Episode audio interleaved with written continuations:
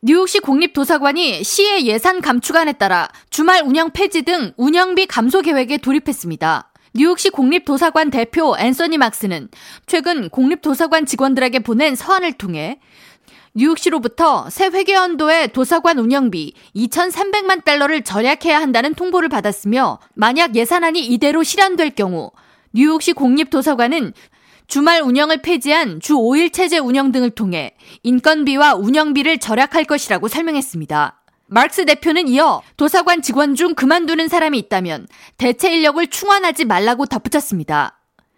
다만 현재 근무하는 직원들을 대상으로 정리 해고를 진행하지는 않을 것이라고 설명했습니다. 뉴욕 지역 매체 고다미스트에 따르면 뉴욕시의 도서관 예산 비용 감축 계획에 따라 1,500만 달러의 예산안 손실이 예상되며 비용 절감을 위해 플러싱 공립도서관, 큐 가든 힐스 공립도서관 역시 일요일 운영이 중단될 가능성이 높습니다. 플러싱을 지역구로 둔 샌드라 황 시의원은 아담스 시장의 공공도서관 예산 삭감은 퀸즈와 브루클린 등 이민자들이 대거 거주하는 borough에 도서관 주요 사업을 중단에 이르게 할 것이라고 우려를 표하면서 이로 인해 10대 및 어린이들, 이민자들은 뉴욕시 정착에 필요한 정보 그리고 프로그램 등으로부터 더욱 소외될 수밖에 없기에 도서관 예산 삭감을 복구시켜야 한다고 맞서고 있습니다.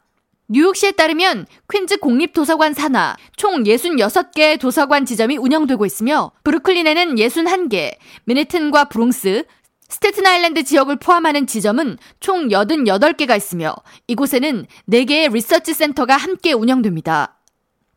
뉴욕시 공립도서관 마크스 대표는 도서관 주요 서비스를 삭감하고 주말 운영을 중단하는 것은 매우 끔찍한 일이지만 만약 실제로 삭감이 이루어진다면 기존 도서관 직원들 그리고 자원을 통해 지역사회에 제공하는 서비스에 손실이 가장 덜 가는 방법을 찾을 것이라고 전했습니다.